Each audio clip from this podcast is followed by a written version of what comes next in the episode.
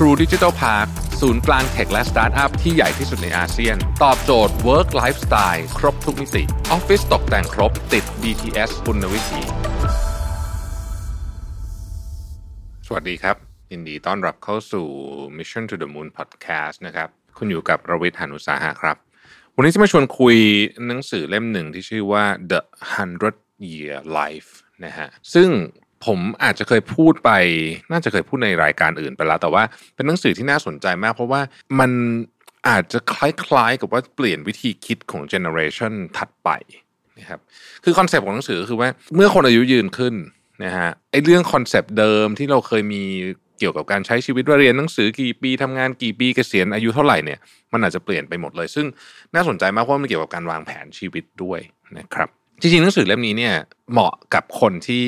เป็นอายุน้อยๆอะยี่สิบสามสิบและคุณพ่อคุณแม่ที่อยากจะวางแผนให้กับลูกผมว่าเหมาะนะฮะจริงๆก็อ่านได้ทุกคนนะคนที่กำลังจะเกษียณก็อาจจะมีมุมมองที่อ่านแบบนี้ได้เหมือนกันเพราะว่า concept ว่าชีวิตหนึ่งร้อยปีเนี่ยจริง ๆ มันไม่ได้เริ่มเฉพาะกับคน generation ถัดไปแต่ว่า generation ที่ตอนนี้กำลังจะเกษียณบางคนก็จะอยู่ได้ถึงร้อยปี ถ้าย้อนหลังกลับไปนะฮะคือมนุษย์เราเนี่ย life expectancy คืออายุเฉลี่ยเนี่ยมันสูงขึ้นมาตลอดนะครับ ไม่ว่าจะเป็น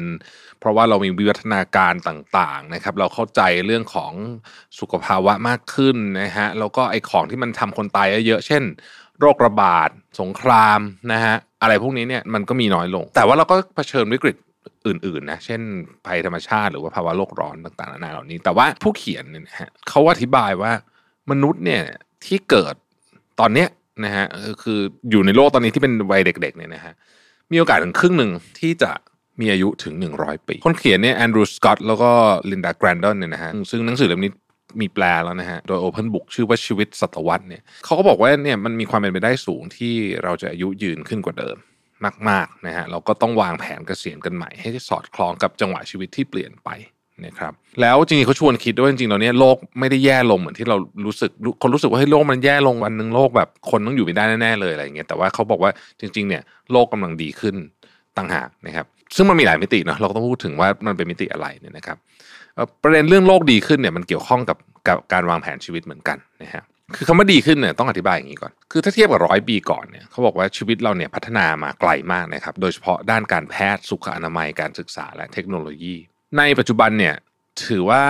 มีโอกาสที่สูงมากๆ ที่เด็กคนหนึ่งเกิดมา แล้วก็จะมีชีวิตรอดจนเป็นวัยรุ่นนะฮะแล้วก็โตขึ้นมาเป็นผู้ใหญ่ได้ แต่ถ้าหากย้อนกลับไปสักร้อยปีที่แล้วเนี่ยนะฮะเด็กจำนวนมากเนี่ยไม่ได้มีโอกาสเติบโตเป็นผู้ใหญ่ เพราะว่า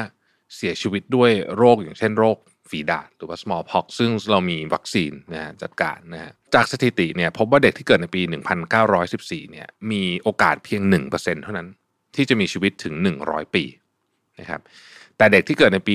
2014เนี่ยมีโอกาสถึง 50%นะฮะที่จะมีชีวิตถึง 100 ปีนะครับส่วนในกลุ่มวัยรุ่นและวัยกลางคนเนี่ยก็มีการกระจายความรู้ด้านสุขภาพมากขึ้น การรักษาสุขภาพเนี่ยคนเข้าใจและตระหนักมากขึ้นนะครับซึ่งสุขภาพเป็นของที่ต้องตระหนักก่อนเนาะมันถึงจะรักษาได้คือเราต้องมีความรู้อะว่าเราจะทำอะไรแบบนี้คือสมัยก่อนเนี่ยเราอาจจะไม่ได้พูดเรื่องของอาหารว่าอาหารเอ่อ กินเยอะ บางคนคิดว่าการกินเยอะเป็นสิ่งที่ดี แต่จริงๆเราเราก็มารู้เออตอนนี้วิธีการบริหารจัดการเรื่องอาหารเป็นยังไง เรามีความรู้มากขึ้นนะฮะเรามีตัวช่วยเยอะขึ้นเช่นอาหารเสริมอะไรพวกเนี้ยต่างๆนานาพวกนี้นะครับในอดีตเนี่ยมีอีกอันนึงที่ทำให้คนเนี่ยอายุสั้นก็คือบุหรี่บุหรี่เนี่ยน้องๆ สมัยนี้อาจจะนึกไม่ออกจริงนะผมชอบพูดตัวอย่างนี้เพราะว่าหลายคนเนี่ยนึกไม่ออกแต่ว่าผมเนี่ยทันนะฮะคือ ผมเคยขึ้นเครื่องบินแล้วก็ยังมีโซนสูบบุหรี่อะลองคิดดูว่าในเครื่องบินซึ่งอากาศมันค่อนข้างจะปิด แล้วก็มันก็พื้นที่น้อยมากๆเนี่ยยังมีโซนสูบบุหรี่นั่นหมายว่าเมื่อไม่กี่สิบปีที่ผ่านมาเนี่ยบุหรี่ยังสูบได้เกือบทุกที่เลย แล้วไอ้บุหรี่เนี่ยมันไม่ได้อันตรายให้คนสูบมันอันตรายคนที่อยู่แถวๆนั้นด้วย ที่เขาเรียกว่า second hand smoker จริงๆมันมีรายงานนะว่า แม้กระทั่งว่าคนที่สูบบุหรี่เนี่ยไม่ได้สูบในบ้านนะฮะแต่ว่าไอ้ควันที่ติดตัวมาเนี่ยก็สามารถทำให้เด็กๆ ที่อยู่ในบ้านเดียวกันเนี่ย suffer จากเรื่องนี้ได้นะครับ ทีนี้บุหรี่ก็เป็นอุตสาหกรรมที่ถูกต้องใช้คำว่าถูกควบคุมอย่างมากนะฮะแล้วก็ประเทศต่างๆเนี่ยก็ลดพื้นที่การสูบบุหรี่ต่างๆ ลงไปเรื่อยๆนะครับอย่างในประเทศที่คนสูบบุหรี่เยอะเช่นญี่ปุ่นเนี่ยนะผมจำได้ว่าญี่ปุ่นสักสิปีที่แล้วเนี่ยยังสูบบุหรี่ในร้านอาหารส่วนใหญ่ได้นะฮะแต่ว่าตอนนี้เข้าใจว่าสูบไม่ได้แล้วนะครับอาจจะมีแค่บางที่เท่านั้นที่ให้สูบอันนี้ก็เป็นเรื่องของ ตัวอย่างอันหนึ่งแล้วกันเนาะที่ทำให้คนอายุสั้นนะก็คือบุหรี่นะครับ ทีนี้มันมีอีกอันหนึ่งที่เกี่ยวมาก ๆ เลยก็คือเรื่องของวิวัฒนาการทางการแพทย์นะฮะคือเราเข้าใจเรื่องเกี่ยวกับสุขภาพของมนุษย์เนี่ยเยอะขึ้นเยอะมากๆทำให้คนที่สมัยก่อนอายุ 60อาจจะรู้สึกว่าโอ้ต้องแบบเกษียณไม่ค่อยแข็งแรงแล้วเนี่ยเดี๋ยวนี้คนอายุ 60 นี่วิ่งมาราธอนเร็วมากๆ เร็วกว่าคนหนุ่มๆที่ไม่ได้ฟิตอีกเนี่ยยังมีเยอะแยะนะฮะคนอายุ 70เนี่ยยังเหมือนแบบคนอายุ 40 ก็มีนะ อาจจะไม่ได้หน้าตาเหมือน หมายถึงว่าไม่ได้หน้าตึงขนาดนั้น แต่ว่าสภาพร่างกายนะครับ คนรุ่นคุณพ่อคุณแม่ที่เกิดในช่วงสัก 1940 ถึง 1960 เนี่ยนะฮะมีช่วงชีวิตที่ค่อนข้างชัดเจนนะครับ คือเขาบอกว่าคนที่เกิดช่วงนั้นเนี่ยนะฮะชีวิตจะเป็นแบบนี้ก็คือมีช่วงเวลาแห่งการเรียนนะฮะอาจจะ 20 ปีนะครับ แล้วก็ทำงานนะฮะ40 ปี แล้วก็เกษียณแล้วเขายกตัวอย่างบอกว่า สมมุติว่าคุณเกิดในปี 1945 นะฮะ คุณจบมหาวิทยาลัยตอน 20 นะครับ ก็ทำงานไปเรื่อยๆ จนผ่านไป 42 ปี อาจจะเกษียณตอนอายุ 62 นะครับ แล้วก็ชีวิตเฉลี่ยของคนที่เกิดในปีช่วงนั้นเนี่ยก็คือ 70 นะครับ เพราะฉะนั้นก็เกษียณแป๊บหนึ่ง เกษียณได้เจ็ดแปดปีหรือสิบปีนะครับ ก็เสียชีวิตประมาณนี้นะฮะเขาบอกว่าให้สมมติว่าคนนี้ชื่อแจ็คแล้วกันนะ มาดูชีวิตหลังเกษียณของแจ็คนะครับ เขามีเงินจากนายจ้างนะฮะ บำนาญจากนายจ้างแล้วก็ประกันสังคมจากการทำงานมา 40 ปีตั้งแต่อายุ20เนี่ยนะฮะแต่ว่าเขามีเวลาในการใช้เงินเนี่ยแปดถึงสิปีนะครับหารออกมาแล้วจะพบว่า 1 ปีของที่เขาเกษียณเนี่ยมีเงินใช้เท่ากับ 5 ปีของการทำงาน ก็ดูจะเป็นชีวิตที่ไม่ได้ต้องกังวลเรื่องเงินแล้วกันอะอย่างน้อยนะฮะประเด็นนี้ แต่ว่าเขาบอกว่าลองตั้งคำถามใหม่สิว่าถ้าเกิดว่าแจ็คเนี่ยอายุ 100 ปีจะเป็นยังไงนะครับ หนึ่งร้อยปีอาจจะฟังดูเหลือเชื่อตอนนี้เหมือนกันนะสำหรับ life expectancy แต่ว่าจากอย่างที่บอกฮะว่าจากข้อมูลที่มีอยู่เนี่ยมันเป็นไม่ใช่เรื่องที่เป็นไปไม่ได้ต่อไปนะครับ แต่ว่าถ้าเกิดว่าแจ็ค คนนี้อายุถึง 100 ปีเนี่ยนะฮะเงินบำนาญก็คงไม่พอนะครับแล้วก็การเกษียณแบบเดิมก็คงไม่สามารถที่จะสอดคล้องหรือว่าตอบสนองสิ่งที่ควรจะเป็นสำหรับซีเนโรนี้ได้นะครับหนังสือเลยตั้งคำถามบอกว่าเอ๊ะจะรับมือยังไง ถ้าเกิดเรามีชีวิตถึง 100 ปีนะครับเมื่ออายุขยเพิ่มขึ้นเนี่ยสิ่งที่สำคัญมากๆคือเราต้องรักษาสุขภาพให้ดีเขาบอกว่าอายุยืนกี่ปีไม่สำคัญสำคัญคือคุณมีช่วงเวลาที่สุขภาพคุณดีกี่ปี นะผมเคยสัมภาษณ์กับคุณหมอท่านหนึ่งนะครับ ท่านก็เนี่ยให้ทัศนาไว้ดีมากบอกว่ามันไม่ใช่เกี่ยวกับว่าคุณจะอายุร้อยปีร้อยี่สิบปีคำถามคือ คุณจะแข็งแรงได้กี่ปีนะฮะยกตัวอย่างเช่นสมมุติว่าคุณแบบปวดหลังตั้งแต่อายุยี่สิบสามสิบเนี่ยแล้วคุณต้องปวดหลังไปถึงร้อยปีเนี่ย อันนี้อาจจะไม่ใช่ชีวิตที่ดี หรือคุณต้องเข้าเข้าออกโรงพยาบาลตลอดเวลา แต่ว่าอายุยืนก็อาจจะไม่ใช่ชีวิตที่ดีสักเท่าไหร่นะครับ เพราะฉะนั้นการดูแลตัวเองตั้งแต่ต้นคือไม่ใช่ว่าไปป่วยแล้วค่อยไปจัดการเนี่ยนะครับจึงจำเป็นมาก นะครับในการดูแลชีวิตร้อยปีก่อนนะเริ่มต้นจากดูแลสุขภาพก่อนนะฮะสุขภาพจะเป็นแฟกเตอร์ใหญ่ อีกอันหนึ่งที่สำคัญคือการรู้จักตัวเองว่าเราเก่งเรื่องอะไร เราสนใจเรื่องอะไร เรามีจุดแข็งจุดอ่อนอะไร หากเราเข้าใจตัวเองดีเนี่ย เราจะสามารถตัดสินใจอนาคตของเราได้ดีขึ้น และเลือกเส้นทางชีวิตที่ดีที่สุดสำหรับเราในระยะยาวนะครับถ้าเราพูดถึงเด็ก generation ที่เกิดตั้งแต่ปี 2000 เป็นต้นมาเนี่ยซึ่งบางคนก็เพิ่งจะเรียนหนังสือจบเนี่ยนะฮะ อนาคตของโลกเนี่ยมันมันคาดเดาได้ยากจริงๆแต่ว่าสิ่งที่มันน่าจะยังเหมือนเดิมก็คือว่า เราน่าจะมีความสุขกับสิ่งที่เราทำแล้วมันเป็นจุดแข็งของเราแล้วเราทำแล้วเราเรา happy เนี่ย มันน่าจะเป็นงานที่ดีอย่างไรก็ตามเนี่ย ช่วงเวลาที่มันยืนยาวขึ้นของอายุของเราเนี่ยนั่นแปลว่าเรามีเวลาที่จะสำรวจเรื่องต่างๆ ได้มากขึ้นนะครับสำรวจนั่นคือหมายถึงว่าลองเรื่องนู้นเรื่องนี้ได้มากขึ้นนะฮะเพราะฉะนั้นเนี่ยถ้าเกิดว่าอายุยืนขึ้นเนี่ย ช่วงเวลาที่สมัยก่อนเราอาจจะไม่มียกตัวอย่างเช่นเขาบอกว่าคนเอเชียเนี่ยจะไม่ค่อยมีแกลบเบียแกลบเบียคือการหยุดหยุดเรียนหรือหยุดทำงานแล้วก็ออกไปค้นหาตัวเองประมาณนั้นนะฮะคนเอเชียไม่ค่อยมีฝรั่งเขาจะมีแกลบเยียกันพอสมควร แต่ว่าอนาคตเนี่ยถ้าเกิดว่าเราจะต้องอายุนานขนาดนี้เนี่ยนะฮะยืนยาวนานขนาดนี้เนี่ยการมีแกลบเยียน่าจะเป็นสิ่งที่ดีนะครับแล้วก็แน่นอนว่าการออกแบบชีวิตมันจะไม่ใช่แบบ เรียนหนังสือจบทำงาน 40 ปี แล้วก็เกษียณอีกต่อไปเพราะอย่างที่บอกเงินใช้ไม่พอ นะฮะเพราะเนี่ยมันก็มีต้องมีการวางแผนการทำงานใหม่ เราอาจจะทำงานไปถึงสักอายุ 40 แล้วก็เอ้ยต้องออกไปเรียนหนังสือ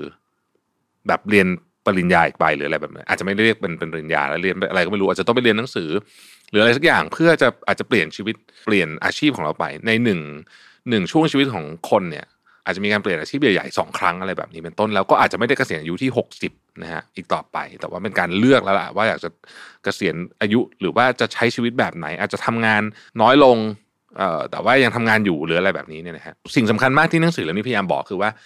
คุณต้องวางแผนการเงินให้ดี ตั้งแต่เด็กๆเลยเนี่ยเพราะว่าอายุยืนยาวนานขึ้นเนี่ยการวางแผนการเงินเป็นเรื่องที่จะซับซ้อนมากขึ้นนะครับ อันดับแรกต้องรู้ก่อนว่า กี่เปอร์เซ็นต์ของเงินที่เราหาได้ในแต่ละเดือนเนี่ยจะเพียงพอต่อวัยเกษียณ คือพูดง่ายคือว่าตอนที่คุณเกษียณแล้วเนี่ยนะฮะตอนที่คุณอายุเยอะๆเนี่ย คุณจะใช้เงินเดือนละเท่าไหร่นะครับก็อาจจะเริ่มคิดก่อนว่าเราใช้เงินกับอะไรบ้างใช้เดือนละเท่าไหร่ เมื่อเกษียณแล้วเนี่ยค่าใช้จ่ายในการเดินทางอะไรพวกนี้จะลดลงนะฮะคนเกษียณจะทานข้าวนอกบ้านน้อยลงนะนี่เป็นสถิติ เพราะว่าสามารถมีเวลาทำอาหารทานเองได้มากขึ้นนะครับ แต่จะมีค่าใช้จ่ายที่เพิ่มขึ้น คือค่าใช้จ่ายเกี่ยวกับสุขภาพนะนี่คือโดยทั่วๆไป นะครับเขาบอกว่าการเพิ่มพูนความรู้ด้านการเงินเป็นเรื่องจำเป็นนะเขาบอกว่าคุณลองตอบคำถาม 5 ข้อเนี้ยคุณตอบได้ไหมนะครับข้อที่1นนะครับถ้าเรามีเงินอยู่ 100 บาทนะฮะฝากในบัญชีออมทรัพย์ที่ให้ดอกเบี้ย2ปี2%ต่อปีเนี่ยผ่านไป 5 ปีจะมีเงินเท่าไหร่นะครับข้อที่ 2 หากอัตราดอกเบี้ยเงินฝากที่ 1%และอัตราเงินเฟ้ออยู่ที่ 2%ผ่านไป 1 ปีด้วยเงินที่เรามีจะสามารถซื้อของมากขึ้นหรือว่าน้อยลงหรือว่าเท่าเดิมนะครับสซื้อหุ้นบริษัทเดียวปลอดภัย กว่าการลงทุนในกองทุนรวมจริงหรือไม่นะสี่ในการกู้เงิน การผ่อนชำระรายเดือนของเงินกู้ 15 ปีจะสูงกว่าการกู้ 30 ปี แต่อัตราดอกเบี้ยจะต่ำกว่าจริงหรือไม่นะครับ แล้วก็ข้อ 5 ถ้าอัตราดอกเบี้ยเงินฝากเพิ่มขึ้นเนี่ยนะฮะจะเกิดอะไรขึ้นกับราคาพันธบัตรนะครับเฉลยเร็วๆนี้เป็นเรื่องที่แบบเบสิกมากก็คือ ข้อหนึ่งมีเงิน 100นะครับ ใส่ออมทรัพย์ผ่านไป 5 ปี จะมีเงินในบัญชีเท่าไหร่ โดยมีดอกเบี้ยประมาณ2%เนี่ยคำตอบคือประมาณ 110 จริงๆ มัน 110 กว่ากว่านิดนึงนะฮะแต่มันมันไม่เยอะ เพราะว่าดอกเบี้ย 2%มันไม่เยอะนะครับข้อที่2นะฮะถ้าดอกเบี้ยเงินฝาก 1%เงินเฟ้อ2%นะฮะผ่านไป 1 ปี เงินที่เรามีเนี่ยจะซื้อของได้มากขึ้นหรือน้อยลงคำตอบคือน้อยลงเนาะอันนี้คือเอฟเฟกของเงินเฟ้อนะครับข้อที่3ซื้อหุ้นตัวเดียวปลอดภัยกว่าหรือไม่นะฮะเทียบกับกองทุนรวมเวลาพูดคำว่าปลอดภัยกว่าไม่ได้หมายถึงผลตอบแทนเนาะหมายถึงความเสี่ยงเพราะฉะนั้นกองทุนรวมย่อม มีความเสี่ยงน้อยกว่านะครับเรื่องในในแง่ของ diversification อันที่4นะครับกู้เงินนะฮะผ่อน 15 ปี สูงกว่าการผ่อน 30 ปีรายเดือน แต่ว่าอัตราดอกเบี้ยต่ำกว่าจริงหรือไม่จริงนะครับแล้วก็ข้อ 5 ถ้าอัตราดอกเบี้ยเงินฝากเพิ่มขึ้นจะเกิดอะไรกับราคาพันธบัตรเหมือนตอนนี้ดอกเบี้ยกำลังขึ้นนะราคาพันธบัตรก็จะตกนี่นะเขาบอกว่าเนี่ยทั้งหมดทั้งมวลเนี้ยมันต้องทำให้คุณมานั่งคิดใหม่ว่า วิธีการออกแบบชีวิตของคุณมันจะไม่ใช่เรียนทำงานเกษียณละ นะครับแต่หนึ่งในทั้งหมดทั้งมวลที่สำคัญมากพวกนี้ก็คือว่า คุณต้องเข้าใจว่าปัจจัยอะไรที่มันจะทำให้คุณมีชีวิตที่ดีได้หนึ่งร้อยปีนะฮะก็คือเรื่องที่เราคุยกันไปทั้งหมดนี่แหละนะครับ ปิดท้ายด้วยบอกว่าในอดีตเนี่ยบรรพบุรุษของเรามีชีวิตสั้นๆนะฮะช่วงชีวิตค่อนข้างสั้น ต้องดิ้นรนหาอาหารหาที่อยู่อาศัยที่ปลอดภัยนะครับ เอาแค่เกิดมาไม่ตายในท้องแม่นี่ก็ถือว่าเก่งละนะฮะปัจจุบันอารยธรรมมนุษย์เนี่ยได้ก้าวหน้าไปมากนะฮะประชากรจำนวนมาก นะครับไม่ต้องกังวลเรื่องพื้นฐานหลายอย่างนะฮะไม่ใช่ทุกคนแต่ว่าจำนวนมาก เช่น อาหารหรือที่อยู่อาศัยนะฮะพวกเขามีชีวิตที่ดีกว่าเดิมแล้วก็มีอายุไขที่ยาวขึ้นกว่าเดิมแล้วเทรนด์นี้มันก็ดูมีแนวโน้มจะไปเวนี้ด้วย บทบาทอื่น ๆ ความเชื่ออื่นที่เคยกำหนดชีวิตคนรุ่นก่อนเช่นเรื่องเพศผู้ชายผู้หญิงเนี่ยก็ลดลงนะครับ คนหันมายอมรับกันและกันที่ตัวตนและความสามารถมากขึ้นนะฮะ อาจจะเป็นครั้งแรกในประวัติศาสตร์มนุษย์ที่เราสามารถสร้างชีวิตที่สอดคล้องกับค่านิยมส่วนบุคคลความฝันและความปรารถนาของตัวเองได้นะครับ แต่แน่นอนทุกอย่างต้องมีการออกแบบนะหนังสือนี้เป็นหนังสือที่ดีนะอ่านเราก็ชวนคิดว่า เออ เราอยากจะมีชีวิตเป็นแบบไหนเนี่ยเราก็ต้องวางแผนให้ดีนะครับ เพราะว่าถ้าปล่อยไปเรื่อยแล้วก็ยังใช้ความเชื่อเดิมอยู่เนี่ย มันคงจะไม่ work แน่ๆนะครับ ขอบคุณที่ติดตาม Mission to the Moon นะครับเราพบกันใหม่พรุ่งนี้ สวัสดีครับ ได้เวลาพัฒนาทักษะใหม่ให้ประเทศไทย Mission to the Moon Reskill Thailand ต่อยอดความเชี่ยวชาญด้านสื่อออนไลน์ที่เข้าใจคนทำงาน สู่การเป็นผู้นำในการพัฒนาทักษะใหม่ กับ Mission Academy คอร์สพิเศษ โดยรวิทย์หานอุตสาหะอ้ำสุภกร และทีมงาน Mission to the Moon Media เตรียมรับชมการถ่ายทอดสด เปิดตัวโปรเจกต์ใหม่ ฟรี วันเสาร์ที่ 26 กุมภาพันธ์ 2022 เวลาหนึ่งทุ่มเป็นต้นไป ผ่านช่องทาง Facebook และ YouTube ติดตามรายละเอียดเพิ่มเติมได้ที่ mission to the moon co